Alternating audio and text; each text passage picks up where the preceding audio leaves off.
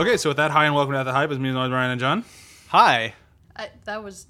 You know Nailed what? it. I, I would have had, nailed had it. number I five, just- number ten. I decided number just to 10, run 10, with 10, 10, fucking 1, it up. 2. It's been about Yeah. it's been about two hours since we did the uh, since we started the last episode Yeah. on Ex Machina, and Brian's had seven cups of coffee since Hey, then. it's only been four. It's actually been Time four. is starting to slow down for Brian a little bit. yeah. Yeah, it's going a little future. He's going into bullet time, if you will. Quicksilver mode. Yeah, Quicksilver specifically from Days of Future Past, not from. He's just a little bit faster than everybody. Coffee. Uh, okay, so this is a special bonus episode for this week. Uh, we're doing this episode in light of the recent tragedy of losing Wes Craven. Uh, so we're doing an episode. It's a battle episode, which I always love doing because they're fun and they're easy to edit. Um, which is the real reason I love doing them. They're mostly easy to edit. Yeah, that's, why you do them. That's really the the main draw of them. Uh, but we did have somebody leave, and then two people joined. So we have no longer have Sam with us, but now we have Josh and Sierra. This is gonna be so weird if it's not the same day. Yeah, it is. but hi, Josh and Sierra. Hello. Hey. Um, very enthusiastic hellos. Hi guys. Excited to be here. They're very serious. yeah, it's very serious. They about take this Wes. Craven very seriously. As you should. They As you take should. horror very seriously. Check out the behind the scenes photos to see Yeah. some of the effect shots. Yeah, they, they don't fuck around. As these horrible dead bodies have been staring at me this whole day. it's been fun. I like it. Although next time we're here, I'll sit where John's sitting and stare at. Yeah, black wall of void. That's good. Stare at a non-scary black wall. Well, if- if we ever watching the Neverending Story, then nothing is way more terrifying than the actual objects. I don't know. There's two Jason Voorhees. One Jason Voorhees is scary enough. I will two still take Voorhees over the Nothing, personally. Which one do you think's scarier? of the Voorhees. Yeah. The one that's staring at me. the, one that's, the one that's looking at the ground isn't that intimidating. the one's just like you. It's a little bit creepier. He is looking right at you. Yeah. I do like the Leatherface is just kind of he's off in his own world. Yeah. He's just Well, making he's a retarded. dirt. Yeah. What's going on, uh, guys? Thinking about birds. We'll have to upload a photo of this wall so people actually understand what we're talking about. Well, But- in the photo that I posted, it's oh, is it in there? yeah. Okay. Cool. Um, it's good enough. yeah. So uh, we're gonna do a very quick "Where have you been doing?" just so we can let Josh and Sarah kind of get into this a little bit more because they didn't already just do one, and that way we can get to know Josh and Sarah a little bit more because they have not been on our episodes before. Um, so I will go first for "Where have you been doing?" and not say what I just saw last time, and I'm gonna talk a little bit as non-spoiler as I can that I've been playing Until Dawn. Um, and when I say a little bit, I mean this is pretty much all I'm going to say. So far, it's been great. Uh, I like that my decisions have consequences, and I like that it still keeps me guessing when I'm confirmed. Like I fucked that up. I might not have fucked that up, and I like that because in horror movies you kind of have that same thing of, oh god, that person. Oh, they might not be, but uh, they are. And I like that it kind of it keeps you guessing that way. It really is a love letter to horror films in a way that I really appreciate. And that's it for me. I won't say anything else. I could list another movie that I watched in the hotel room Sounds while I was good. in Utah. uh, I was having a really bad day. It was a 14 hour day, and I had to deal with the AD that was making me rather upset.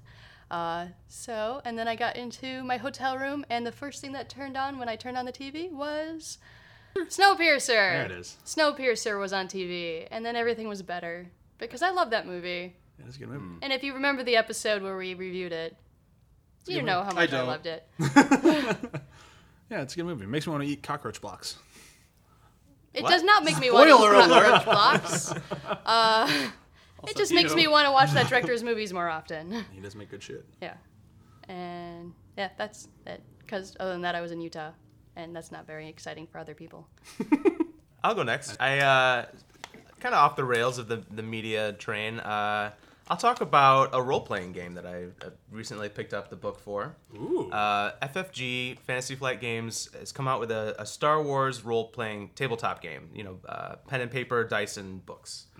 And it, it's really cool. They're taking it and splitting it into three different sets of lore with kind of three different core books. The first one was called uh, Edge of the Empire, and you kind of play the scoundrel or the smuggler out on the fringes of the uh, Empire, and you don't really have much to do with the old Empire Rebellion fight or the Jedi or anything. And then they had a second book come out uh, called Age of Rebellion, where you take the the role of a rebel fighter, and you can either be a pilot or a, a technician or a, you know like a political type of character. And now the third book that just came out and I just picked up is called Force and Destiny, where they finally show you what they're doing with the Force. Basically, there were like little hints of the Force in the first two books, but now you can be uh, Jedi, and they give you rules for lightsabers, and and it kind of brings it all together. And my favorite thing about the system is the the dice rolls. It's not just like D20 roll a, a 20 sided die and check it against a number. It's kind of a way of measuring uh, positive and negative dice, and kind of gives you a way like, oh, maybe you failed this, but your dice have shown some advantage, so you can turn your failure. Failure, you missed the guy with your bullet, but maybe you hit the blast door and you stopped reinforcements from coming. That kind of thing. It's it's a much more uh, narrative in the dice type of system, and I really like that. Oh yeah, I, I've actually played that. one. Uh, Yeah, one you of played it with me, Yep. actually. actually, yeah. and I like that system too. I like that it gives you as like the, the game master a lot more leeway in terms of what can happen. It's not just strictly Yeah. like strict fail. Maybe it's you fail, but here's something goofy that can happen, or here's a kind of a Yeah. there's still kind of an advantage. It, it gives you a chance to kind of control the narrative a lot more than I guess the strict number system. might. Yeah, or the other way around, you can succeed at your task, but maybe you tripped an alarm in doing so because you've generated threat on your dice roll. Yeah. I have no fucking clue what you guys are saying. My brain just Total died. blank. Nerds. Uh, let's get started with st- today's stuff then, uh, as we're talking about Wes and the amazing things that he's made. Today we have 6 of these on the table that we'll talk about at 10 minute length. Uh, so the way that battles work, if you've never listened to one before, is that we each around the table have chosen a film, and we'll each get to talk about that tel- film for 10 minutes. At the end, we're going to vote on what we think at the table is the best one. Tough to do for uh, Wes Craven, damn near impossible, some would say, but we're still going to do it because it's fun. Okay, so is anybody here that particularly wants to go first? Yeah, I will. Uh, I my choice is his first film, so I think it's pretty fitting. Yeah, okay. Uh, Uh, you're going to get your 10 minutes starting now. I'm doing Last House on the Left, which you may have figured out. Uh, to me, this was kind of the classic Wes Craven. Um, the film is about uh, two high school girls who are kind of going into the city uh, for a concert on the weekend, and uh, along the way, they're they're looking to score some drugs, and they kind of get kidnapped by this gang that you find out has just been, uh, I think, just escaped from prison. Two murderers. They picked up one of the guy's uh, sons and girlfriend, and so there's this this band of four people. And interestingly enough, in this movie, you actually get to see some backstory of the criminals. Like other Wes Craven movies, you don't see Freddy before he starts killing people. You don't see the Ghostface killer before he starts killing people. This one tries to give you a little story into the the criminal's mindset too. It actually makes an interesting dynamic between them. But uh, so they pick up these girls and they kind of put them through torture. And it's kind of a classic exploitation film. Really brutal scenes, um, tortured and then eventually murdered. And in kind of a, a really cool twist, uh, the protagonists of the film are gone about halfway through. And then the film follows the the band of murderers as they uh, go out into the country and seek shelter in a house. And come to find out, they've actually knocked on the door of the parents of one of the girls they murdered. Um, they kind of stay in there and they they you know they don't immediately attack the parents or anything, but uh, the mom sees a necklace that she gave her daughter for her birthday around the young kid's neck and she kind of puts two and two together her daughter's been missing for a couple days she figures out what happens she She finds actually like overhears them at one point. yes Yeah. and she finds uh, she opens a suitcase and i think finds her bloody clothes right Finds their bloody clothes. yeah. And she tells her husband, and they kind of go on a killing spree of their own and get revenge on these on this gang. Uh, all in all, it's an amazing film. It always pops up on you know one of the films that has some of the most unwatchable scenes in Absolutely. in film history. There's a really brutal rape scene and uh, kind of just murders all over the place. Um, I love the parental revenge. I think that's I just There's the so revenge amazing. film. there's so many things in this movie that would make it wholly unwatchable, and I think that's why I think. I mean, I I'll, I'll defend my movie as I have to when we get to it, but there's so many reasons why I think like he started with one of his best because with a movie like this that is so brutal and so damn near impossible to watch, it, there's something to be said about like the Looney Tunes comedy that's in there with the the two police officers and then the watching the parents kill the fuck out of these people. Yeah. That if you didn't have that flip in there, this is just a snuff film that's almost impossible to watch. Absolutely, and I think Wes, to his credit, Wes Craven did a good job of not making it just uh, what do you call it, horror porn? Yeah. gore porn movie, Torture porn. torture porn. Yeah. any of those. I mean, uh, I, I don't know how I feel about. Th- so th- there's a lot of intercut scenes. There's two police officers who are kind of bumbling idiots, and we just keep seeing them like kind of either get close to the trail and be like, nah, we don't need to check out that car parked that- in that suspiciously on the side yeah. of the road. Shut up, Mimsy. It's really close to that voice, and they play like some old ragtimey music over all of their scenes, like. I have to admit, the first time I saw that, that actually pissed me off. Yeah. And it was just because I wasn't used to that off-putting. juxtaposition. Yeah, very off-putting. See, I had never watched this original until I had to do it for this episode. I was it's one of those movies I was kind of just assumed I'd seen at some point, and because I mhm. knew everything that happened in it. So like actually watching it begin to end, I was like, "Fuck, no, I definitely never watched this thing." If it wasn't for those scenes, I think I probably would have turned it off and just going, "You know what? Fuck it. I know what happens in it. I can still talk about it." And that is very true. It, without those, it does like kind of keep you going, like kind of a recharge while you're waiting for Yeah. more horrible shit to happen. But at the same time, it's just so back and forth that by the end you feel exhausted watching it. Yeah. I was I did a little research and uh, there's a lot of reviews that talk mainly about that. And one of the big ones is Roger Ebert. And you wouldn't expect him you know this critically acclaimed critic to to get behind a movie like this but he was one of its big champions when it came out. And but he even in his review his complaint is like well they kind of ruined it but with this slapstick police routine. But maybe you know the film came out in uh, 72 I think I almost think that it was necessary in that time. You know, like the the Great Train Robbery, the first film made people pass out in their seats because it was so frightening. I, I almost feel like this film would have done the same without those little breaks. Yeah, and I, I like uh you didn't mention your breakdown, but I love the the original tagline of the movie was just Oh, keep yeah. telling yourself it's just a movie, it's just a movie, it's just a movie. And when you think of that and you're watching this, my mom saw this in the 70s, and my whole life my mom always told me this is the one movie I should never watch. Yeah. Because when she saw when it got to the part where they murder the first girl, which is still to this day one of the most brutal murders ever on screen, like when they start stabbing her, it's Oh, yeah. fuck, that I think rough. Her name is Phyllis, and she has the most brutal murder. Even though you, the whole time you're thinking kind of Mary gets the worst of it, she kind of gets a peaceful death. Yeah, especially I mean by comparison, definitely. Yeah. because like that is it is so awful to watch, and my mom walked out. Yeah. It's the only movie she's ever walked out of. She watched that girl get stabbed, and she's like, you know, like she was on one of the early dates with my dad, and she's like, you know what, fuck this, I'm out. And that's like early, pretty early in the movie too. Yeah, and Not so even she- dated your dad. then. Yeah, Your mom doesn't like brutality like no, that. no. She sat through the entirety of The Exorcist, but this one she walked out of. And this is like this is kind of a departure. The Exorcist was scary because it was supernatural. This had no supernatural elements. No, and it's kind of. I, I mentioned this to somebody when we were talking about uh, we're talking about doing this episode. Like, it's a horror movie for sure, but it's not a horror movie as in like, ooh. Right. It's horror, just like this is fucking horrible. Yeah. Well, it's the brand of horror where it's more on the what horrors us as humans can do to each other. Yes. and that is almost infinitely worse than any monster you'll come across. mean, yeah, It's Absolutely. the feeling of this could happen to me. I mean, Wes Craven made Freddy, which is one of the most iconic horror uh, villains of our time, but he really mastered the home invasion film. Yeah. The the like people on people action. Yeah. Which is great for his first movie. I can't believe you know he just decides mid-life sort of to quit being a professor and say I'm going to go make the most brutal film ever. Yeah.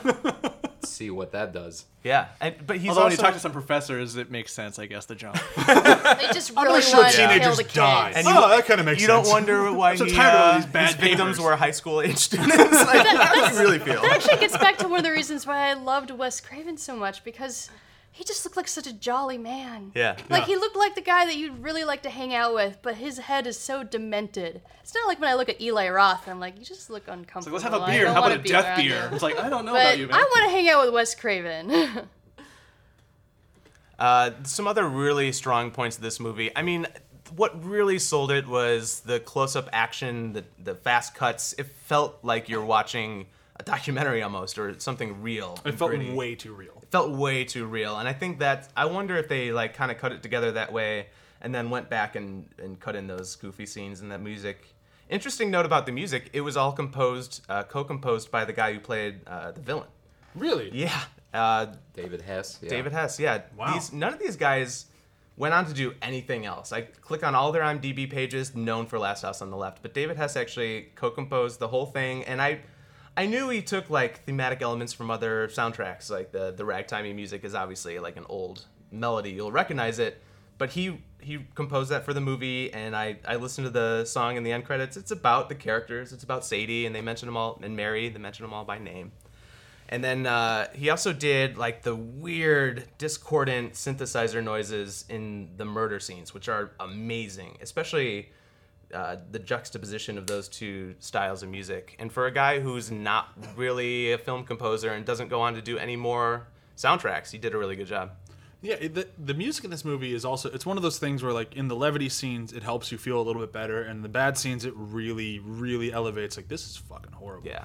Like particularly like I don't want to harp on it too much, but particularly that that original like not original, but that main rape of the the main girl. I forget her name. Mary. Uh, Mary. Yeah. Like that is the the rape itself is almost impossible to watch, but then the it, it almost punctuates it more where afterwards everyone just looks uncomfortable. They do, and that's something that you don't get on a lot of horror movies. Like at the end of that scene, and she like kind of walks away and like just goes swimming in a pond, and they all look at each other like, "Holy shit, we just did that! That was brutal!" And, And- then they just shoot her. Yeah, and it's like one of the because we've already seen them. I mean, you didn't see it happen, but you've already they've already implied that they raped the other girl. Right. Um, and then they also made them have sex with each other in front of them. Like, but like something about that And rape, piss your pants. yeah. Right. Oh, it's brutal.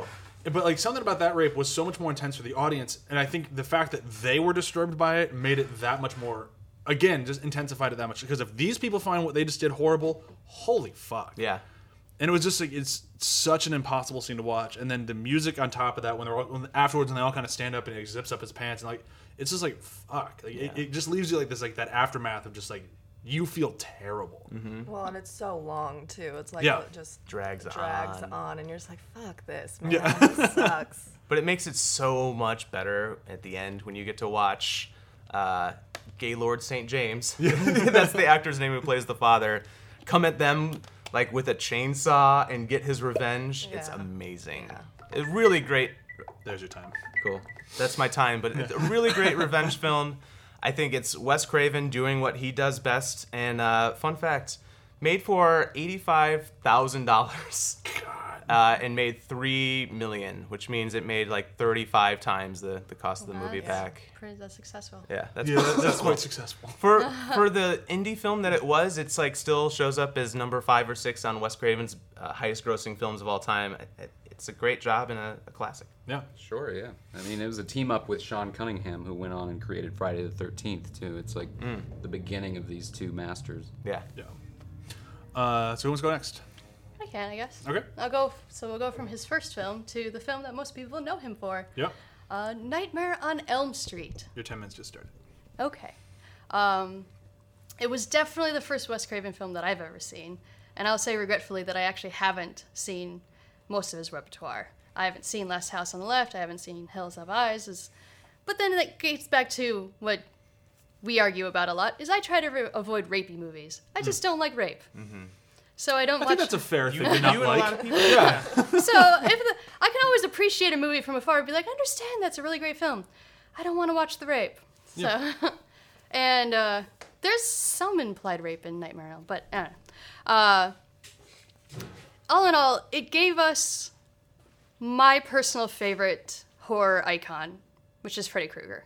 Like, you can't like to me, you can't get better than him. Yeah. Like he's to the epitome of horror to me, and I'll explain.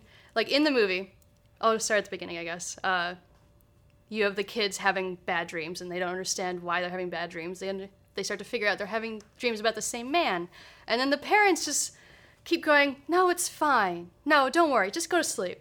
And the kids are just like, "Parents don't understand me." So it's classic in that realm of like the parents don't believe us. And then you find out that the whole reason the kids are having these bad dreams is because their parents murdered the fuck out of a man. Which, justifiably, he was a terrible person and deserved to get murdered, but it's still the parents' fault that this is happening to their kids, essentially. That's, you know, I never put the, the connection together between those two films, but yeah, parents murdering. What does Wes Craven feel about his parents? Well, it's also an, interest, it's in, also an interesting and kind of an, indictment of the sins of the The sins of Parents the fall parents down to the children. Yeah, Yeah. it's definitely follows that trope of now the kids have to deal with what the parents did. Right. And it's even worse than the other things because there's how do you fight this? It is a almost an omnipotent being in another realm that you can't control. It's within his realm of control. And Nancy, the main protagonist, starts to think that she can control it, and he even allows her that freedom for a little bit. But then at the end of the movie, you're like, no, he was fucking with you the whole time. You have no control. and I love Freddy Krueger so much because beyond all the other slasher films, when you have like Jason or Michael Myers or whatnot, they're these like they wear masks that you don't get expressions from them. They're just these killing machines mm-hmm. that have don't really have any emotions. And then you see Freddy Krueger, who shows you his face. Mm-hmm. It's not pretty, and he's smiling at you. Oh, and it's emotive as hell. Oh, and yes, and he's laughing, he's toying with you. It's a game. And he just really wants to rip you to pieces and he's to have fun doing it. Like to me that is way more terrifying and harder to fight because there's an emotional connectivity there that you don't get from the other villains. And I just think that he's the epitome of Wes Craven's like creation. Like Definitely. I love it so much, and I love all of the Nightmare on Elm films, even though he only directed two. Uh, Wes's villains definitely are all enjoying themselves. yes, like he just he captures that feeling within humanity that we really just want to tear each other apart, mm-hmm. and he doesn't shy away from that. He doesn't give it. He doesn't dumb it down like I kind of like I know we fight about this all the time. I'm not that afraid of Jason. Well, and, and Jason's still my favorite. Whatever. this this this film is definitely one of my favorites, just because it he masters the dark comedy. Yeah. Like whereas with the other films, there's got the comedy elements, but they've always felt uneven. Yeah. There's this kind of mastery of like the, the dark humor is throughout. It's it I don't know. I, I really like dark comedy, and when it's done well, like in this case, you really feel it throughout. So it kind of mixes kind of the cruel with the humor. Yeah, and, And- you're you're rooting for both of them. You're rooting for Nancy because you want the girl to win. Yeah. But you're also rooting for Freddy Krueger because you just want to see him have fun. I love the way that uh, Wes totally paints Nancy as the only competent character in this film. Like, Oh. Oh yeah. you got pretty Johnny Depp, who's just completely useless. He's not reliable. Not I will all. not He's stay He awake. really just wants to take a nap. I mean, that's He Johnny to take a Depp nap, takes a nap. and That's he really wants to get laid, but he's not going to. What a character flaw. You're in a film where the villain kills you when you're sleeping, and all you want is to take a nap. I made the uh, I made the joke when we were watching the movie that uh, she gets really mad at him when he falls asleep when she's like, "Just watch me sleep for a little while." And I'm like, "I'm sorry, he's 16. You could have solved the situation by sleeping naked." Yeah. She sleeps naked. He doesn't fall asleep. Or just Yes. give him cocaine. Yeah, And that that that, that his Yeah, death, Johnny totally Depp's just- uh, death scene is probably one of the most And also fun the ones silliness. to watch. absolutely. That fucking fountain of blood is amazing. It's just so impressive. You're watching it, you're like, oh my god, this is what film can do for horror. Yeah. And then The more impressive was just the first death with uh, Tina. Well, that was her name, right? Yeah, when she's flying all around When the she room. oh, the doing imaginary claws. the imaginary invisible claws, claws, just seeing yeah. her crawl up the the walls. Oh, yeah. And I remember when we when I worked on the remake, that was even complicated to do modern times. Like just, just like the amount of work we had to do to remake that whole building where we could turn it and make her like crawl around and then spin in the middle and all that. Did you guys do that? You made you remade the the turning room, the yeah, turning set. That's we did awesome. that. Um, and it was also a huge problem with us trying to redo the wall with the like him coming through it. Like I was contacting latex companies and all this crap in London because I couldn't find the right material, and I'm like. Why can't we just ask the people that did it back in the day? but apparently, Freddy it got to them. But I and I was just a PA, and I was getting frustrated with that stuff. So it was way worse for the people that I was working for. Yeah. sure. And then we totally fucked up the remake, anyways, because the director was a piece of shit. Like I'm I sorry. don't think you can take 100% of the blame on that. No, you can't. But For the sake of this podcast, we'll give it to you. Hey, I did. I, did, So I you can- remember you blame reading. Chewie for uh, I was this fucking movie. reading. I'd be reading the Good times. scripts, and I'd be looking at the director walking around in his wife beater and cowboy boots. oh my god, And I was just like, What? this movie's fucked. what's his name? Rorschach. He Samsung. No. no, that he wasn't Rorschach having as much fun. What a great name. The guy Wow. who played Freddy was wonderful. He was wonderful. He wasn't having as much fun as Robert Englund. because though. the director sucked. fair enough. Um, like I don't feel bad about saying how much I disliked you. If you ever hear this, I really hope he doesn't. you were a bad He might have a problem with me. I really hope he hears it. That would be amazing if it reached him, wouldn't it? Oh man, he comes after us with a hit list. Oof. Uh, that would be so much publicity, you guys. That's true. Like, would- stop no, I- playing- we can't We enjoy Stop We playing take rock band in your office and just talk to your actors. Holy shit. He was Wow. not good. All right, moving back into your movie. But in- Instead of yeah, just ripping on your, uh, the remake of it. I was so mad. The thing that I love most about Nightmare on Elm Street for me is a, so when you're talking about horror movies in general, they do a good job of making you fear the dark or fear a monster or fear camping or fear anything. The thing that I think is so great specifically about Nightmare on Elm Street is that it makes you afraid of when you should most You should most be- when commonly you feel think you're the most safe. When you feel the most safe is when you fall asleep. Yeah, By it's worse him- than being afraid of the dark. it is so much worse than being afraid of the dark because being afraid of falling asleep is like that was such an ingenious idea. I mean, which has been done. I mean, it had been done before in stories and that sort of stuff, but actually putting it on film in this ingenious way was, for me, why I think it will always be one of the greatest horror films of all time because it did such a great job yeah. of making you afraid of something. It's That creating. can't avoid. that yeah, you it's creating the can't villain that avoid. you definitely can't get Yeah. ar- away from. Because however much you could run away from Jason and just don't have sex, uh, you have to sleep at some point. Right. yeah, There's no getting around it. You can avoid the water. Yeah. You're afraid of Jaws. You can avoid space if an alien freaks you out. you can not hang out Jamie Lee Curtis if you want to avoid Michael Myers. That's right. Like, Like, I've decided to avoid all those things. yeah. That's still. but I Freddy will still need you. to go to sleep, so Yeah, some Freddy's point going you- to get yeah, me. and like that just that alone makes it so much more terrifying than almost any other like villain that has come out, and like that's why he will always be such an iconic thing. and, Like why the films will be so ki- so Yeah. iconic because especially for when it came out, like that is just such a terrifying idea, and the way that like, the amount of work they put into the film, like just to make it like the dream world. Yeah. that was so amazing, and, And like, how it tr- comes off cheesy and cheesy how he as now. tricks you so easily. Oh, yeah, like- he's such a smart murderer. Absolutely. Uh, but like the the cheese factor in this of like the like when you watch it now, like the arms stretched out, still fucking awesome. Like even though it's kind of Yeah. like corny, but that's kind of what makes Freddy so good. Is that Because he's, he's so fucking terrifying with you. and kind of corny. Yeah. Yeah, exactly. He's he's the jokester. He's the he is the Joker in the the slasher world. Yeah. yeah. That's absolutely. why I thought that if we could do a crossover between Freddy Krueger and the Joker fighting Batman, that would be amazing. poor, poor Batman. they would get along so well. and his bat jammers are gonna have a really bad night. I just gotta say that I Don't sleep. ever. to Nightmare on Elm Street's credit, uh, Freddy was my first nightmare Yeah, absolutely. as Yeah. a child. You know, horrified. I'm so, I'm Freddy, just I so couldn't watch thankful Freddy that I I didn't school because see I was such a puss Oh. before I got into high school. Like I couldn't watch like, any I horror I didn't film. see it before I was in high school. He still showed up in my nightmares. Yeah. I don't remember when I first saw Freddy Krueger. I know I was older, and I'm thankful for that. Yeah. Because I like how I t- you get mad at me so much that I don't want to watch Gremlins because I saw it when I was too young, and they scared me. When I was that when I was movie's so four, I didn't understand that was supposed to be funny. I was just scared. But yeah, the same of Nightmare. Yeah. Yeah. Yeah. Yeah, so, absolutely. so when I saw Nightmare when I was older, I was able to actually enjoy it, and it didn't scar me for life like Gremlins and Critters did. But still, that that burnt up face and that claw hand uh, enough to scare me on the visuals alone. Yeah. Oh, absolutely. But I, absolutely. however much Freddy scares me, there's still the urge to hang out with him. Can I just watch you kill people for a little while before you kill me? I want to be Freddy's protege. Freddy, you need an intern. teach me, Freddy. Teach me. Uh, do you just want to keep moving around the table then? yeah, I'll, I'll go next. Um, uh, whenever you're ready. Let her rip. Cool, cool. The movie I picked was uh, Hills Have Eyes, which basically boils down to a siege movie in the middle of nowhere. um, and I'd seen the remake first, actually, by working in the theater, and it's uh, I think the what what got me about this, what made me kind of pick it and like it out of out of the choices was just how simple it was. Um, it was very it was a very simple siege movie with some very basic characters, and that's not that's not a slight. They get their chance to grow, but it's it keeps it to the basic elements, which I think is a is a, a positive in this because.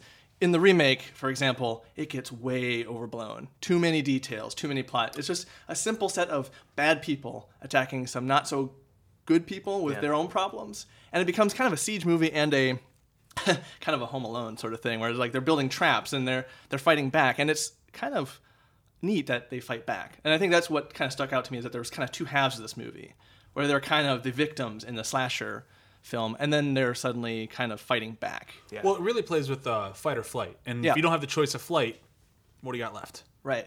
And it, I think it explores Die. that. Die in most horror movies. Yeah, And it but explores I, I like this one. They don't choose that. Right. Yeah, and it explores it with characters that are interesting to explore it with. Where yeah, I guess if you have other movies where it's like you've got soldiers or cops or anybody like that, that okay, cool, they're they're trained. Yeah. But these people are not trained in anything but just kind of going out and having a vacation. So cool. and it really kind of reveals their characters through kind of the trauma, and um, and it has like Sonny from Sonny and Cher, almost you know he Yeah. looks like Sonny, going off and doing his own thing, which I think was kind of cool. You get kind of this dopey guy, end up going after to save his baby, and I, I thought that was cool. They kind of downplay it with all the gore in the remake, But this was very Yeah, simply. they, really, they way overblow that plot line in the remake too. They way like, overblow it. it. Basically, becomes the plot of the movie. Yeah. But like in this version, I'm cheering him on because it's like he's such a dopey guy. Yeah. And he's just like, when he when, it, when it's time to step up to the plate, he does. I, I think it's kind of neat how each of these characters, the ones who survive, that is, when it's when they're tasked to step up to the plate, they do. And yeah. and they do in, a, in an effect like a way where like they grow. There's a, like a, there's a growth associated with it, which is what I really liked. And interesting with the dog, like I that isn't in the the remake. The dog being all like superhero like.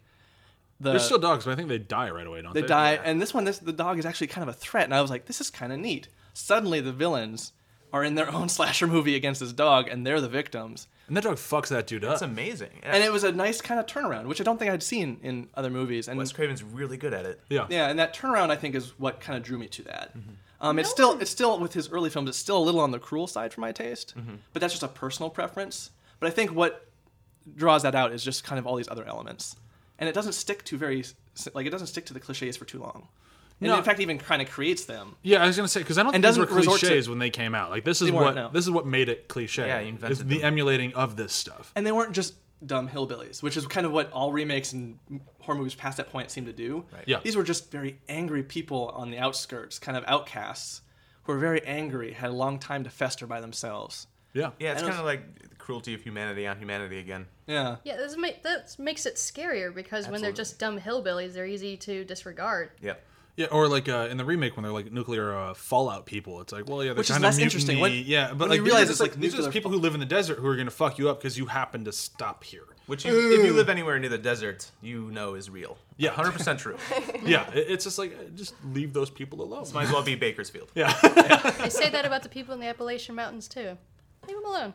And another point is No just the- problem. The, the agency of every character, because this one has an implied rape as well. Yeah. It But does. e- even this character, like she's given a chance to, which is points to it, kind of cope, to deal, to kind of work through it in her own way. Which a movie would just be like, okay, character raped, done. Let's just move on and have her be kind of a piddly mess in the corner, without any giving any attention to it. But she works, works, works through it, and there's a fair, like it's given a fair shake, I guess, more so than in some of his other movies. Well, Wes Craven has definitely had a you know a bunch of strong females in his early movies.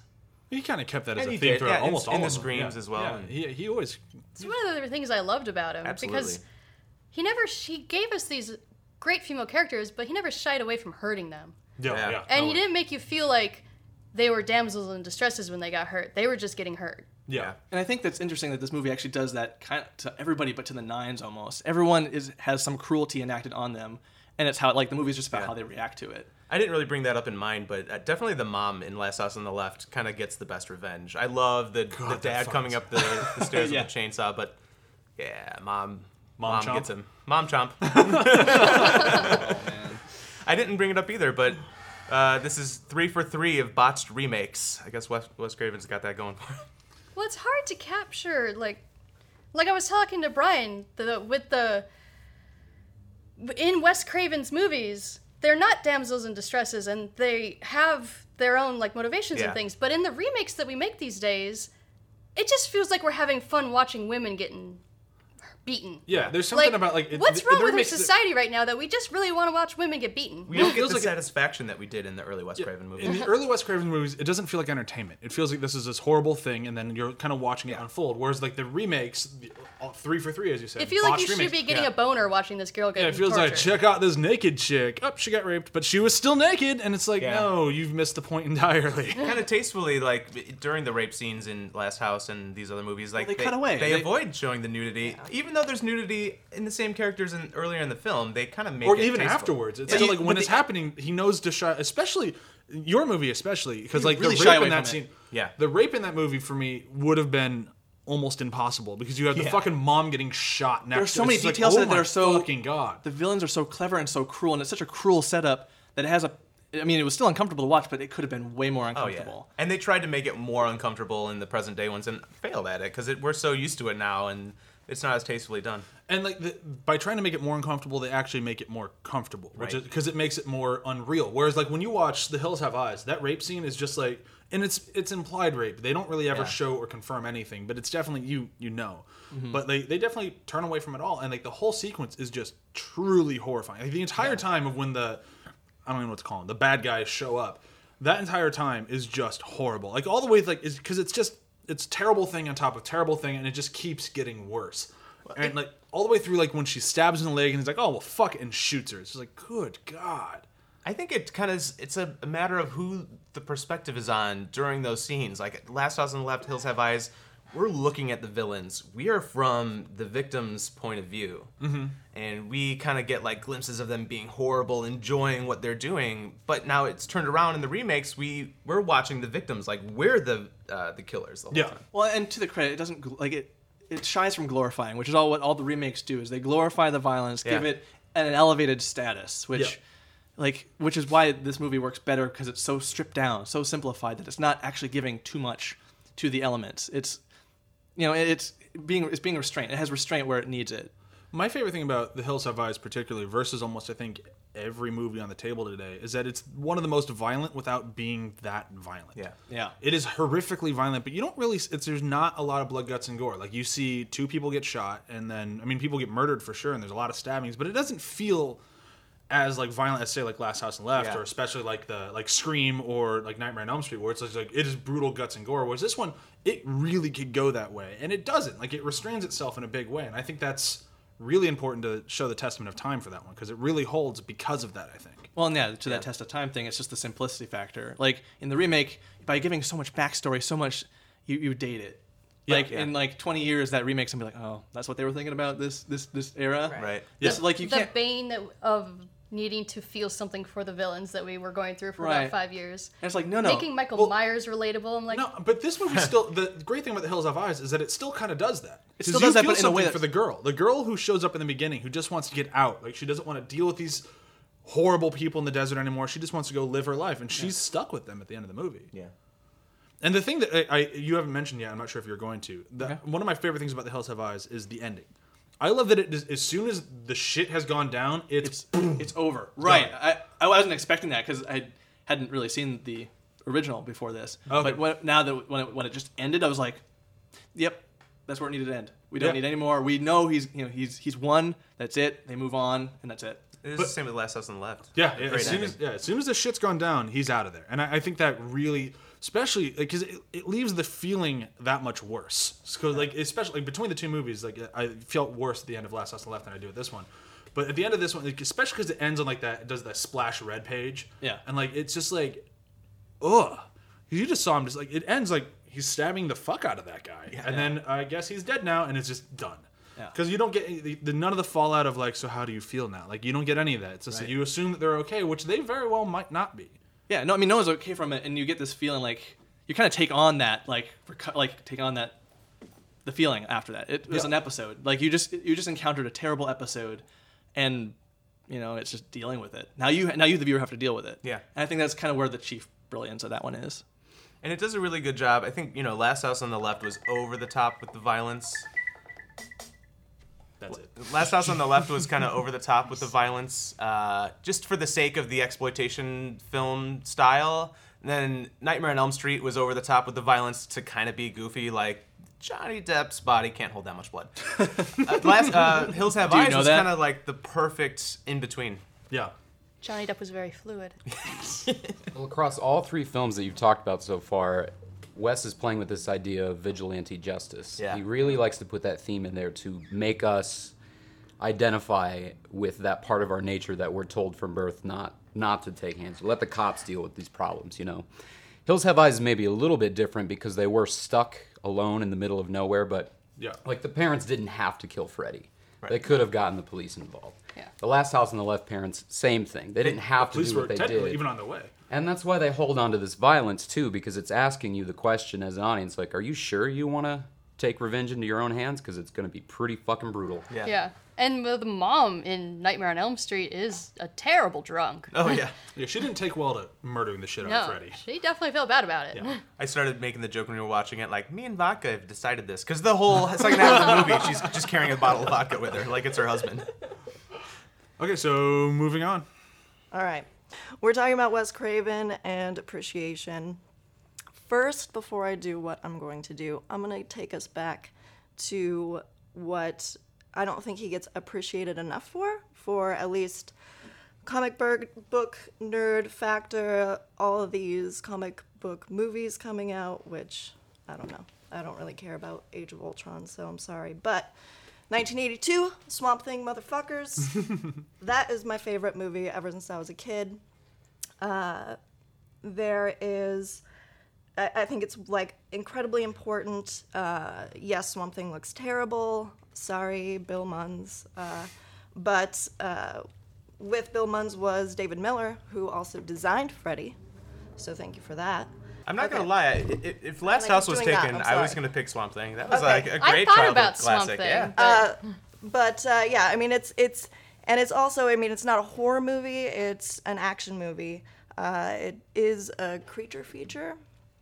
Um, but I did develop uh, over the uh, what do you call it? The um, words. Thank you. Uh, not movie, but the TV series when the suit was actually better. Uh, anthropomorphical or planthropomorphical Ooh, crush nice. on Swamp Thing. Um, and uh, so thank you for that, Wes Craven. Not enough of those characters, the plant hybrid people. right. Not enough. Most popular is Poison Ivy. That's really mostly what we get. I mean, yeah. You she's- try to make it too fine. sexy. I want to see a swamp creature. I Yeah. No, that's true. I need, swamp I need something Yeah. that can pick me up out of the water Yeah. and uh, throw me through the air. Make you afraid to go to the swamp. Yeah. Or make you want to go into the swamp. Ooh. In Sierra's case only. I know. I always try to go into sewers uh, and swamps. Uh, no swamps in LA, so uh, growing up, I was uh, in the garbage a lot. Looking for trash people. looking for trash people. Love me. Uh, okay, so now, uh, bonjour. I take you to 1988, uh, and we're going to go into Serpent and the Rainbow. Uh, another great one. I think uh, a lot of people. It's underrated. A lot of people haven't seen it. I uh, I definitely say uh, watch it because it's great. Um, we also see a little bit better as far as production value and all that stuff goes. Uh, David Nichols uh, did uh, the Swamp Thing and Serpent in the Rainbow. Rainbow. Uh, and Dave Anderson did the uh, makeup with his father, who is uh, Lance Anderson, the key makeup, who also married Heather Langenkamp. I can never say. it. And she is Nightmare, Nancy. Nancy. Ah, yes. Excellent. So uh, it all hits Yeah, Dave together. Anderson uh, he ended up marrying Heather Langenkamp after working with her on Shocker. yeah, So it's like Wes Craven sort of created this whole world. Yeah. yeah, he did. And um, as far as uh, Serpent in the Rainbow goes, uh, so this movie is basically uh, Bill Pullman, who is also uh, amazing. He plays Dennis Alan. He's an archaeologist. Uh, who goes to a terrible place that no one should ever go, uh, called Haiti, um, and uh, it I think is always in some form of civil unrest and they did film there. And as they were filming there, uh, they were basically told, "Yeah, you could film here, but you might die." Um, so they kept on going. That's when uh, that's back in the day when everybody put their their big pants on and weren't pussies. Uh, and uh, the also like b-roll and things like that they actually found like voodoo priests and and uh, they found uh, these ceremonies that are absolutely frightening and totally real.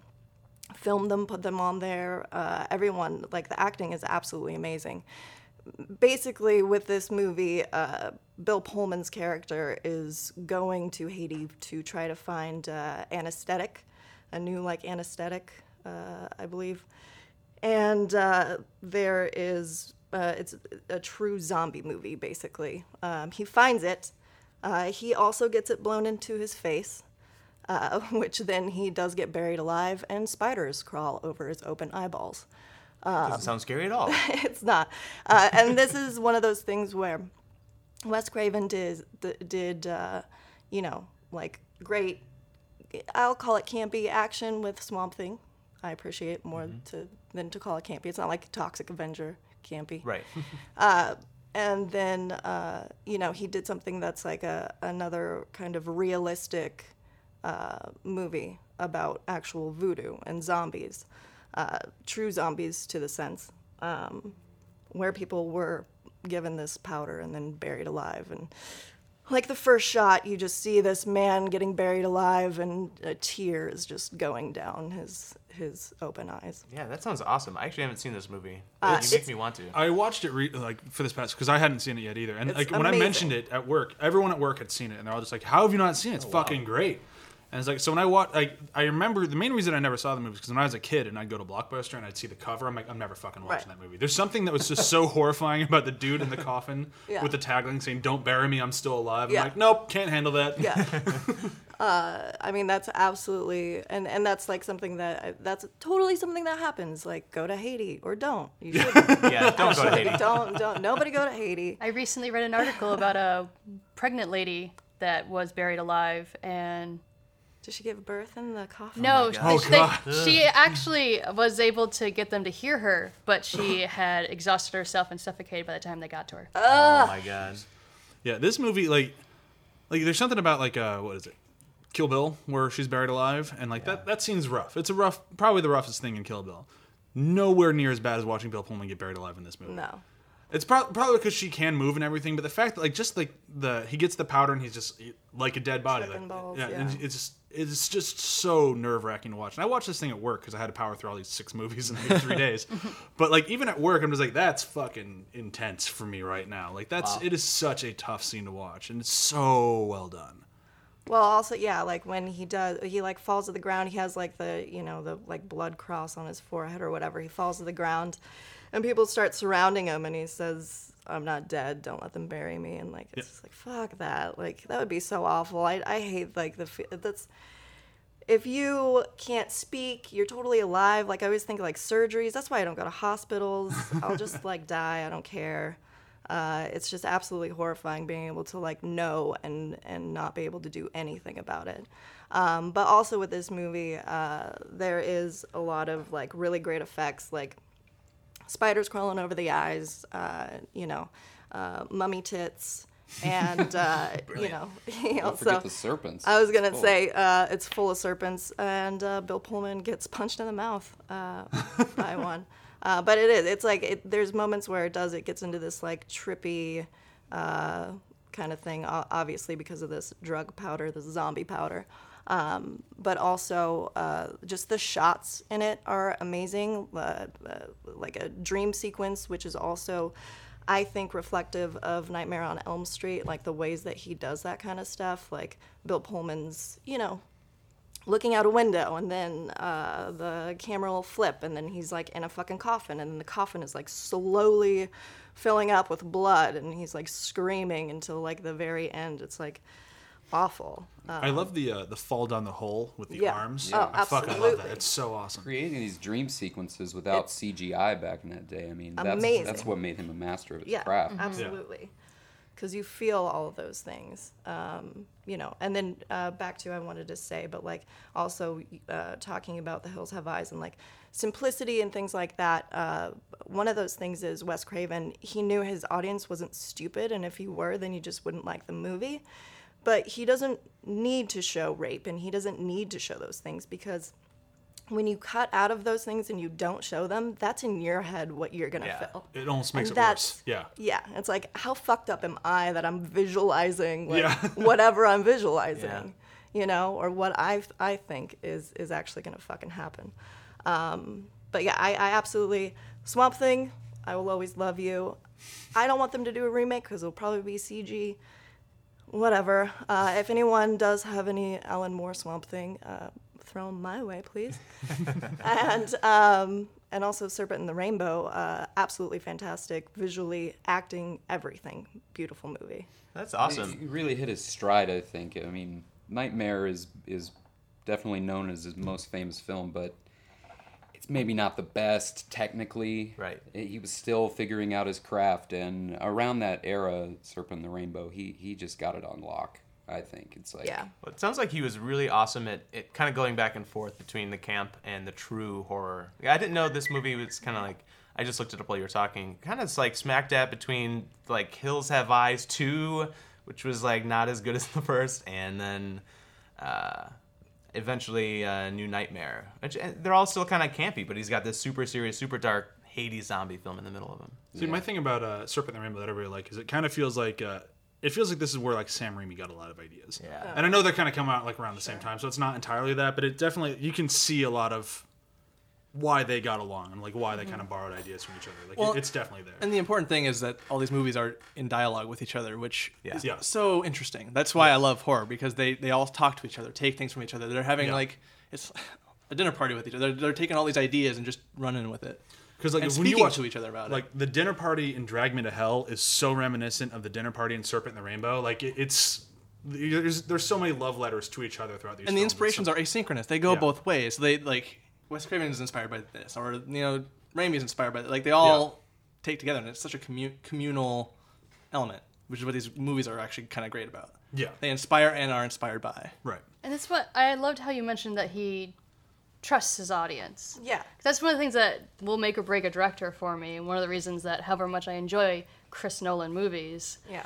he doesn't trust his audience, and that will always annoy me. Don't feed me. I could Stop, feed yeah. myself. What's Like, happening in this sequence? Yeah. Just, just let me experience it with you. Yeah. I'll figure it out. And there's so many directors that don't trust their audience. and maybe I have to watch it a couple times. that makes it a better it. movie Yeah, because then it has layers. The fact that you're willing to watch it a couple times already Right. says it's a yeah, better movie. like I really don't ever rewatch Chris Nolan movies. I really need to rename this podcast "We Hate Christopher Nolan." I don't hate even though Christopher we don't. But we don't hate constantly Christopher Nolan. We just wish you liked us as much as we liked you. I love Christopher fair. Nolan, but we just yeah we shit on him a lot. I feel really bad about that 'cause he's fantastic. But he spoon feeds everything, kind of like We're done. I- We're done shitting on Christopher No, no, Nolan. I'm back to the Nightmare movie really fast because like when I was on when I was working on the movie and we to get the revisions of the new Nightmare movie. They were always like debating of how much do we actually want to like spell it out that he was a pedophile, and I'm and it's just like Too much. he never All the way. Yeah, that's what they ended up doing. They're just like, he's totally Should a we show the pedophile. Yeah. But in Should the we have him original, go door to door they and say, "I'm a never, convicted they pedophile never actually living in spelled that out in the originals. The like, parents they're the always said, "We saved you from Freddy." on the sex But what list. were they saving them from? And you understood that he was a pedophile. You didn't Yeah. need the parents to say he diddled you, Nancy. Yeah. But then in the remake, quote ever. he diddled you, Nancy. That's almost as good as they're coming to get you, Barbara. Like, but then they needed to do that in the remake, which ma- was one of the reasons it was not good. for many reasons it wasn't. Yeah. good. Yeah. It's like you need But to be you able to trust your audience. Yeah. You said New Nightmare at some point in that whole thing, and that's a good segue into New Nightmare. Although the segue happened a while ago, I'm still going to use it. So, Sure, yeah. New Nightmare. That movie is super important because he saved Freddy. I mean, it's the 10 year anniversary of the original, and I imagine Wes just sitting back watching over the course of that 10 years going, What in the fuck are you guys doing? the sequels, I mean, they're not all terrible. Dream Warriors is a standout for sure. That but, one's the most fun. The worst one's the one with gets Roseanne. dismal, and it's like. It was a big problem with all the 80, the 80s horror Yeah. franchises. I think it's just this linear thinking, like, what do we do this year? Oh, well, I guess Put him we, in space. we gotta pump out another one of our licenses. Oh, video how do we games are really popular. Let's forward? have Freddy play a video game. So Wes says, "Fuck you guys. yeah. What are you doing? You're ruining it. Get to the core of it. You don't have to continue on what the last one did. Just break it down and find out what it was really about." So he saves Freddy. He makes it classy again. He takes it back to its original idea. What what is Freddy doing? He's invading your nightmares. He's making your worst nightmares come true. And it's uh, what are your worst nightmares? It seem to be the focus of all these terrible sequels. Where they're like, well, I guess you'd turn into a cockroach, or your friends would be made out of pizza. that's my best. They're so dream. yummy. I'm so scared. yeah. Wes says, fuck that. what about your family being killed by your only good acting job? That's a fucking nightmare. Yep. yeah. Yeah. The thing that made you famous is now the thing that's going to destroy Yeah. you. Yeah. So he reinvents the genre again. We all use this stupid term meta nowadays, but he fucking invented it. Yeah. It's like take the story out of the box, make it about the people who made the first movie, and then see what happens with that. It's just. I, I, I don't know. I can't explain how important that movie was to me. I think it was the first nightmare that I saw, actually. Me too. Freddy was just sort of this floating entity that my parents didn't want me to know about. Right. I'd see posters for it at the movie theater. Did they kill seen him? it in, and well, that's what it felt like, right? So He diddled you, Yeah, Josh. yeah. Makes so much sense now. So it's the first one that I see, and it sticks in my mind. I remember the trailer for it just being terrifying. It's like this, some some kind of bullshit's happening in the trailer, and then all of a sudden the celluloid burns apart, and Freddy breaks through it. Yeah. he says, "I'm back," and he's supposed to be dead. You know, two movies ago or Yeah. something. It was just terrible. So that's what Wes was always good at. He would just keep it fresh. And throughout his entire catalog, it was like each movie was this brand new idea. He didn't repeat himself a lot, and I mean, I guess it's repeating going back to the franchise, but he's bookending it. He's saying, But it didn't feel like repeating at all. Like I think that's what makes the movie as good as it is because it doesn't feel like a retread. Like there's people who like like when you watch like uh, H2O, it really feels kind of like a retread of the original Halloween, like and the ideas of the original Halloween. Whereas this one doesn't. Like it feels like it's its own thing. Well, it, to me, the Yeah. beauty of it is within the meta-ness of it, but also the like the religious implications almost because within specifically Christianity or whatnot, you're always afraid of the devil possessing you. Like if you give them an in, they're gonna t- run with it. Right. Yeah. And in New Nightmare, that's what he is. "Yeah, He like Wes Craven created an in for Yeah. an evil entity to enter everybody. Like how like fucked up would that be? and he's gonna if that actually himself happened? in whatever yeah. is the worst possible Yeah. thing like he's for you." he's taking Freddy's face, but it's actually just this omnipotent evil being. Yeah. That you opened a door for. This is your responsibility. and he makes the audience afraid to be at what they are at the core. It, the first one made you afraid to go to sleep. This one made you afraid to, to see to a movie. Friday the Thirteenth or a, a Nightmare on Elm Street movie. Because if you end up believing in something, it might become real. Yeah.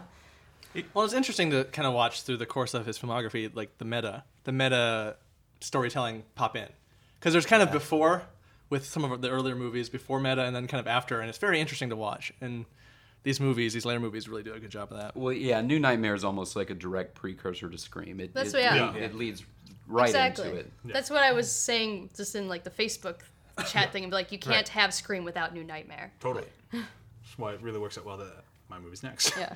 We're not there yet though. Um, there was something I was going to mention about New Nightmare. That the thing that always kind of takes me out of, it, as much as I do think it is a great film, the kid in the movie always kind of bothers the For shit. some out of me. reason, most so many films just can't find good kid actors for oh. these type And the of thing, I don't think the kid's terrible in it. Like he even won an award. Like it was like best child actor. I don't remember which person gave it to him, but like he's not bad. It's just something about His Mom. That's probably his mom. Yeah, Weinstein's gave it to uh, him. But it was like if He's you look great at his IMDb, he has one acting award, and it's from this movie. Yeah. Yeah. So like, and I don't think he's bad. I just I don't like. It's the only time that I've ever felt because I've seen most Wes Craven movies, and none of them ever feel cheap. But the child horror thing in like Nightmare on Elm Street doesn't feel cheap because it feels like the creepy, like the the schoolyard jingle and whatnot. Like that's great. But the kid, it just it felt like it felt like it was never fully cashed in on for me, and I don't know why. Like the attacking through the child never felt like it fully went there. It was always almost there, but it's never executed it. I mean, Well, an aspect to it we might not understand is that the teenagers who were growing up watching Nightmare when it first came out are now old enough to be having kids of their own. That's true. Yeah. So it's more about what's happening to Nancy and how the child is affecting her than it is about what's going to happen to the kid. I love interweaving the Hansel and Gretel aspect, mm-hmm. but how horrifying is it to watch your child be taken over by something that you can't control, being pulled away from you, nearly killed over and over again? And mm-hmm. again, it's something that happened in the parents' past Yeah. that they're kind of responsible for. Yeah. Yeah. And the thing that I do like about it is that as a kid, when I saw this movie, I had that same fucking T Rex doll. it's like, suddenly I like that toy a lot more. It's just like the one in Toy Story, right? It's similar. Yeah. The- Except this one's plushy and gets fucking knifed. and I do like the red stitching for the uh, for the wounds on the dinosaur. What's his name? Rex. Is it just Rex? Yeah. No. Yeah. I watched this movie second, so I had to watch four movies after this one. It was Scream and then this one. So there's been a lot of death in between. You had like an awesome time. Why I did. It was- I'm not complaining. It's do just a lot of death in three days. really You'll fucking a with my head. cleanse, It's a like- life cleanse. Yeah. Yeah. Oh, look, a teenager. I can imagine you dying in so many ways. Scared of kids now. Yeah, the kid didn't really take me out of it very much, but uh, if there's one thing I think they didn't really get right, it's the look of Freddy, the redesign there. Well, they had to Um, change the makeup because at that point, Robert had become allergic to it, right? That's when he had started becoming allergic to no, it. no, no, he's he's he's still fine with it to this day. I, Um, I always heard that he had become allergic to a certain type of latex, so they had to change what he could wear. Oh, I thought they were just trying to update him a little bit. Yeah, and that's yeah, where it kind of felt a little weird. And it, it made sense to redesign because he's this new kind of Freddy Yeah. that's in the real world, so Yeah. to speak. But just the specific look of it, I think, was a little bit missing the mark. And Wes copped to it actually recently, just a few months ago, saying like, "Well, maybe I wish I hadn't done that. Hmm. There hmm. was nothing wrong with Ghost's face, and we never changed it. So Right. if something's not broken, you know." Yeah, and the look of Freddy. I mean, there's one on the wall in the room here. Like it was always like it, it was so perfectly terrifying. It was just like it because it, looked like a real dude in a, in a way. Like it's like the dude that you could potentially see in the street. Like the sweaters. Like it's all just something. Have a beer with him. He's a real dude. Yeah, Well, but it's it- just like it's something like you could see somebody wearing, and just the fact that like it's a monster in like everyday clothes just makes it like because if you look like Michael Myers or Jason Voorhees, they look a little monster. Like it's Well, like the 'cause jumpsuit. you, and one that sort of because you're stuff. not Yeah. really seeing their faces. That's mm-hmm. all. True, you yeah. always get back to the fact that you're not. They're wearing a mask, Yeah. so they're already dehumanized. But the it, this one felt like they went a little bit closer to the monster than they had in the original ones. I mean, he still wears like the same sweater throughout the whole movie, doesn't he? Or does he change that? Puts on a It- black it's, jumpsuit. it's definitely the red and green sweater. I mean, Yeah. they, they changed the orientation of the stripes and stuff like that, and they add the trench coat to it. Yeah. That's right. which That's right. Yeah. started appearing on like young adult novels. It was strange to see when I was reading Goosebumps books. But um, Trench coats are scary. the makeup thing sort of had to do with the lineage of bringing the original crew and team back together. David. Miller designed Freddy in the first one, and he was brought back on. K and B did a lot of the practical effects work, like stretching heads, trying to eat the kid, and Right. Right. but uh, just getting the you know the family back together and trying to make a new film with it. That- I, I don't hate on it for it. I think it you know it's all forgiven because of the quality of the film. Yeah. I, I mean, the good outweighs the bad in huge, huge ways. Like, It really wasn't well received at the time. You know, it was the the lowest grossing one at the box office. I think audiences Because it were made you just think like again. seven of these things in ten The other years. ones Jesus. you didn't have to think. Yeah. It- It's just yeah, it was just oversaturation. Like if it had come out at a, if there hadn't been so many in between, it would have been much better received. yeah. Yeah, absolutely. But I, I think it's gotten its respect back over the years. It's Yeah. it's definitely rebranded as a. It's got its cult. Uh, It's it's the following's there. I mean the just the fact that they're the only two directed by Wes Craven is usually why people only talk about the first and the last. Yeah. Right. I mean not the last of the actual ones, Yeah. not counting. It's the exact same what what you exactly what you said though. The first one, the last one, and Dream Warriors. Like Yeah, no one those- really cares about the other Those ones. are the only ones of quality, really, that people talk about. Yeah. I mean, Yeah. I like mentioning the second one just because I like to go. It's about being gay. Yeah.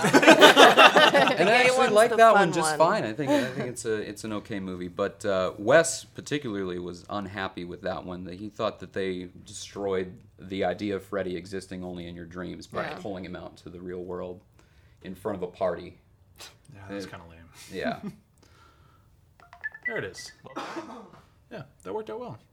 Uh, so last but hopefully not least, uh, I chose the movie Scream because it was the really the first horror movie I ever watched. Yeah. Um, We're the generation.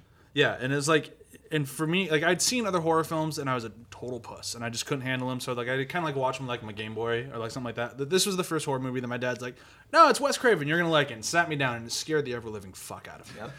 like there was something about watching people get murdered that I just really hadn't fully encountered beyond like video games before I watched this movie. And like the opening with Drew Barrymore, where he gets her in the headlock and then stabs her in the chest was the most terrifying thing I had ever seen ever and it was it just it fucked my head so bad where I just couldn't handle horror oh movies for a while. You didn't like being home alone, did you? oh god no. Like there was so much that I just no, couldn't the handle. phone rang. It was like I just like if for something about it it's like it I just couldn't handle it. And like that was just the generation that I was in like cuz we had seen the classical horror films. We had seen Freddy, we had seen Mike Myers, we had Yeah. seen Jason Voorhees, and I had seen those movies, and like they just didn't really do anything for me. But like it was like I enjoyed them. I loved uh, Jason Voorhees just because I loved that killer. Like that's the guy I grew up with, and like, but he never scared me.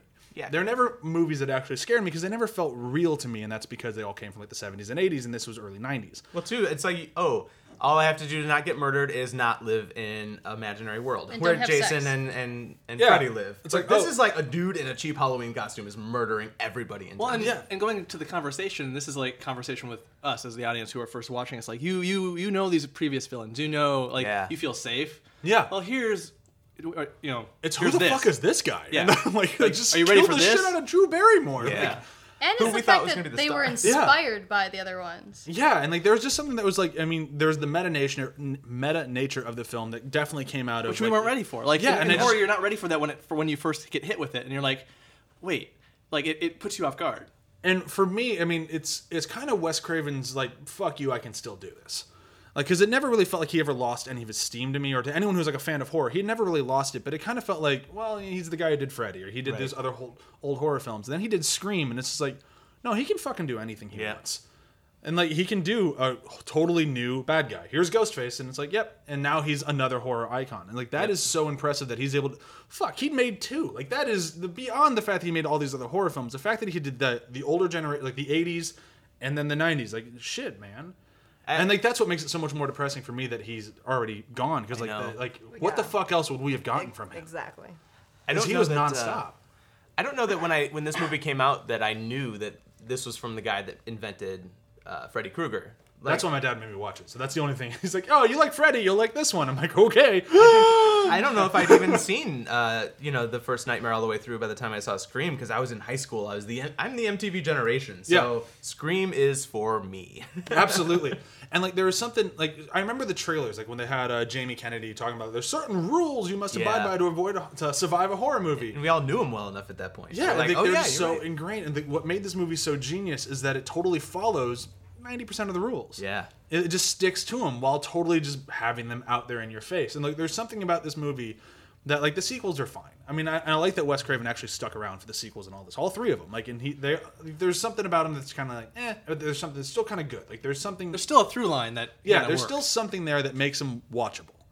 They're never going to be as good as the first. I still think the first and the fourth are the best because they're Yep. I'm right like- there with you. yeah, Yeah. like there, there's something about that fourth one that got shat on that I don't understand because I still think it's a really good movie. Absolutely. Um, well, that's I complained about it the moment we got out of it.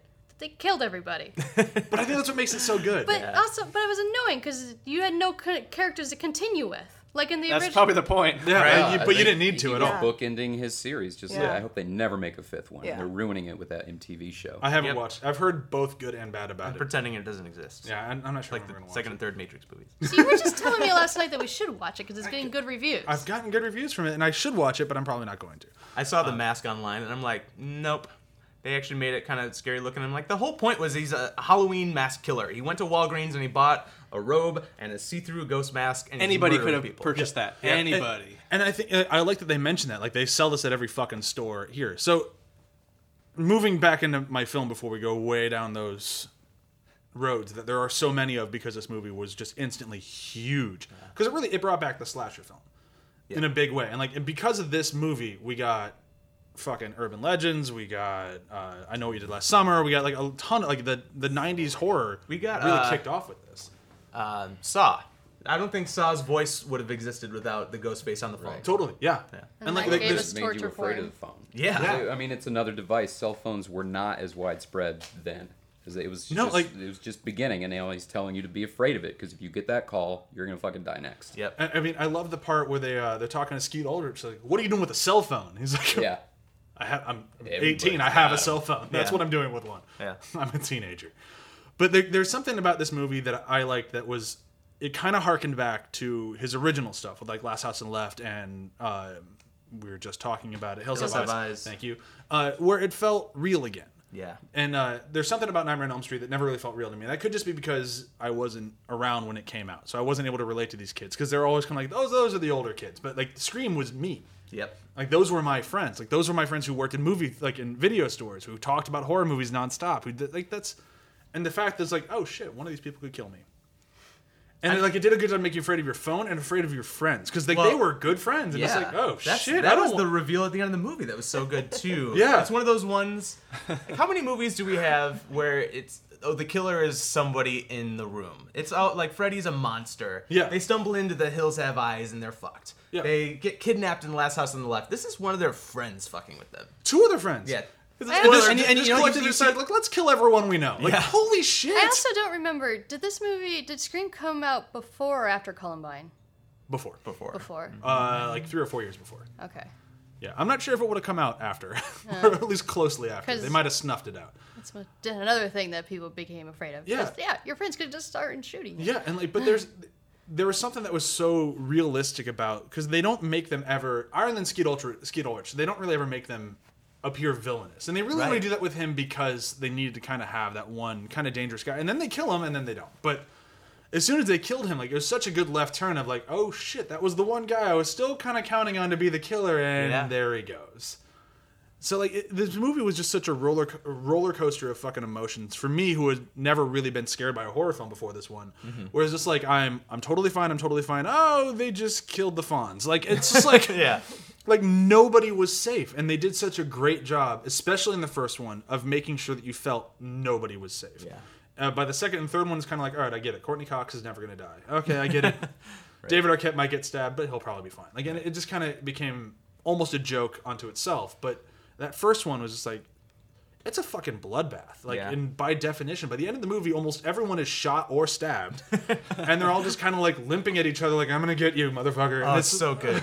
The end scene. That end like that last from the second that you find out who the killers are through the end of the film is phenomenal. And a lot of times in horror films once you kind of know the ending of it it's kind of like all right so we're on tracks now we're gonna get to the credits. Yep. Mm-hmm. and it's not a bad thing you're along for the ride but like this one was just so much more engaging at that part because you're finding out that does he have a motive? Kinda. He's mad at you for his mom leaving but he really just wants to kill everyone. Yeah. and the same thing with stu like he just really just wanted to kill his friends. What the the scene with them stabbing each other was so wonderful. so wonderful. Especially that the now current voice of Shaggy from Scooby Doo. He goes, "I'm Yeah. feeling woozy, man." Oh man, yeah, Matthew Lillard. This put him on the the map for me. I guess he'd done before this uh, Hackers, but he did a really good job in Scream. He did. I can't believe he didn't have a longer career out of it as a villain. Yeah, I, I. The thing is, you look at this movie, and a lot of the people have careers, but they're not that great. And you look at how good they were in this movie, and it's kind of surprising. Yeah. Like Neve Campbell, Courteney especially. Cox has had the best career. But she already had a career before that. Yeah. I mean, she was already in Friends when this thing came out. I mean, she was Neve going Campbell to. was Get in- for them. Yeah, that Yeah. was part of their Neve A-listing. Campbell was right. in Party Fa- Five. Party Five. but that wasn't Friends. yeah. it wasn't that juggernaut. And the, it, this, when you looked at the the film, it looked like the stars were going to kind of be Drew Barrymore and Courteney Cox. Oh, which was so great. and like that was such a great switch. Like, Oh. and when you sit down and start watching the film, if you know anything about horror films, the fact that it starts with Drew Barrymore, it's like, oh fuck. I don't think she's gonna make it out of this. She doesn't even make There's it out still of the so much more of 10 the movie minutes. left. Yeah, Like this movie still has an hour and thirty-five minutes. There's no. Oh, no, there she goes. And then if you ever watch the like the original cut of this movie, not only does she go, holy fuck, does she go? Like the original, like they don't really show it anymore. Like the the unrated version of this thing was so much more brutal, Awesome. almost cartoonishly violent, which is why I think the the original R-rated film is definitely the better one. But like uh, when she gets hung on the tree, there's just shitloads of guts just hanging out of her, and instead of the really Yeah. fast push on her, it's super slow, and it's just like, Yeah. ugh. Or like when Steve gets gutted, Yeah. you see like his belly fall out. and It's like oh, that no, scene no, was no. the first, I don't probably the think I've first scene in a seen long the time I version looked then, away 'cause I don't from. remember any yeah. of that. That, that was Uh, best. it was just ah Ah. But also really quick when she's when she does get stabbed and she stabs so much that she can't scream anymore. hits her right in the neck. Yeah. and her parents are right fucking I remember there. that. Just like oh. two more arm pushes and then you're right there, but Yeah. no. She's just Sorry. quietly croaking out. That's another like, thing no! that Wes Craven is really good at. He loves to kill characters we think are going to survive to the end. He loves to put help just within arm's reach and then yank it away. the master of horror. God. And just how the parents actually don't help the kids much. Oh, Parents yeah. are always like- pretty useless in his movies. Parents Yeah. are useless. Except for the, his first one. Yeah. Yeah, yeah. I think he hates parents almost more than the guy who did Battle Royale hates parents. And that guy really hated parents. Just the, like in They probably had a beer together and be like, "Fuck parents." That was just one of the funniest moments in Nightmare on Elm when he's just like, uh, my daughter clearly really wanted me to stay, but you watch it for a little while. I'm gonna go back inside. Let me know if anything strange is happening. And then he's like watching her bang on the window, like, uh, should I get him? Nah. That should as soon as she's breaking windows, oh, Maybe I should go get a Oh. that window isn't cheap. I'm going to replace it. He's gonna be really mad. I'm just gonna save him from this. He's got to replace windows. I mean, let's not lie. Horror movies are rated R, but the target audience is children of 13 to 17. Absolutely. and making useless parents throughout is just a, a great way to capture that audience. Uh, so now we're gonna come to the uncomfortable part where we actually have to vote on these things, which is gonna be very, very difficult, but I like doing it. Um, so to recap, we'll go in reverse. We had Scream, New Nightmare, Serpent in the Rainbow, Hills Have Eyes, the original Nightmare on Elm Street, and Last House on the Left. Uh, so you can't vote for your own, which is always a bit of a pain in the ass. And we're gonna go in the order that we did them. So Ryan can go first. Scream. Easy. Hands down. Uh, you, you, when you asked if we wanted to do this, you, in the same message that you uh, put it out there, you're like, and I get Scream, no one else can have it. That's probably I a good really call. wanted that movie. I really love Scream. I'll go with New Nightmare. Okay. I'm gonna go with the original Nightmare. The original Nightmare. Yeah. Wow, we always set ourselves up for a tie. It's a Wow. pain in the ass. New Nightmare. Two for New Nightmare. Okay. Hmm. It's on you. I'll say original Nightmare. I mean, I love Scream, but I'm I'm sort of still shocked how many people haven't seen it, especially the Yeah. generation that's Wow. just older than mm-hmm. us. They don't know about it. But With- Freddy Krueger changed the world forever. With so Yeah. much horror that's They so know influenced Freddy. by it, They just need to see the movie. for them to not have known about it, like it's, it's almost like watching something and not understanding what kind of led to it. Yeah. It's Yeah. so weird when you hear people have not seen it. I definitely agree with you. Freddy Oh, changed that the reminds me. world. But to me, Scream is a better movie. And for me, it's So just what do we have here? We have Scream, two for New Nightmare, one or two for First Nightmare. okay, and one for Scream. I gotta go original Nightmare because I can't vote for my own. Yeah. I'd much rather vote for Scream because I love it and it was the movie that made me love horror films. But for the sake of voting, I go to original Nightmare because I mean, granted, Jason's my boy. I love Jason Voorhees. Uh, he is by far my favorite horror villain ever. But there's something about Freddy Krueger that is so much more iconic, and that's because he actually has a personality. Yeah. And that personality for me is just truly terrifying. There's something about having a villain that really enjoys killing you. Not just wants to kill you, but the fact of killing you makes it fun. That's and what- he does it so well. That's what I loved about Scream. I think he captured both the most of the movie. You get the faceless, emotionless, uh, uh, Michael Myers type killer who's just stalking and stabbing people, and then at the very end you get batshit crazy Matthew Lillard, who I know there was another killer, but to me it was Matthew Lillard that uh, brought that character. Absolutely. Yeah. He really enjoyed what he did. I could definitely picture him in the costume getting hit in the face. Oh, yeah, falling downstairs. It's really fitting that he died with the TV on the head. I know. Uh, okay, so yeah, so that would make That's original Nightmare. First Nightmare, winner, yeah. which makes Makes sense. It, it does there. make a lot. Yeah, it, it really, it really makes sense. Um, okay, well, this has already been a longer episode, so I thank everybody for sticking with us, and hopefully this was uh, a pleasure for the listeners as it was for me because I really like talking to Wes Craven. And Yeah. we've never had, never really done an episode on anything he's done, so it's a lot of fun. Um, sadly, the reason we had to do it is this, but you know, I'm still glad we got to do it, especially because he was the best, Me too. And it, was, undeniably the best. it was a great pleasure watching his movies He will again. be remembered in our nightmares. Yeah, absolutely. And it's just the fact that I got to watch six of these fucking things in a week. It's like it's a good way to to deal with this loss. Oh, So, and- yeah, I'm just gonna For a power nice through a little- his movies. Delightful Wes Craven. Always watch Paris, je t'aime so you can see his little vampire romance. Fuck, I love that thing. That is so good. I so love that good. little short. honorable mention. Yeah, Honorable mention mention. it's Elijah fucking Wood good. becoming a vampire and then falling in love with a vampire. It's really cute. It is really fucking great. So I think we should uh, cheers to Wes Craven Yep. for all the scares. See you in our nightmares. Yeah. Clink, clink. Clink. Clink. Clink. we all have paper cups. Craven would have liked that. Yeah.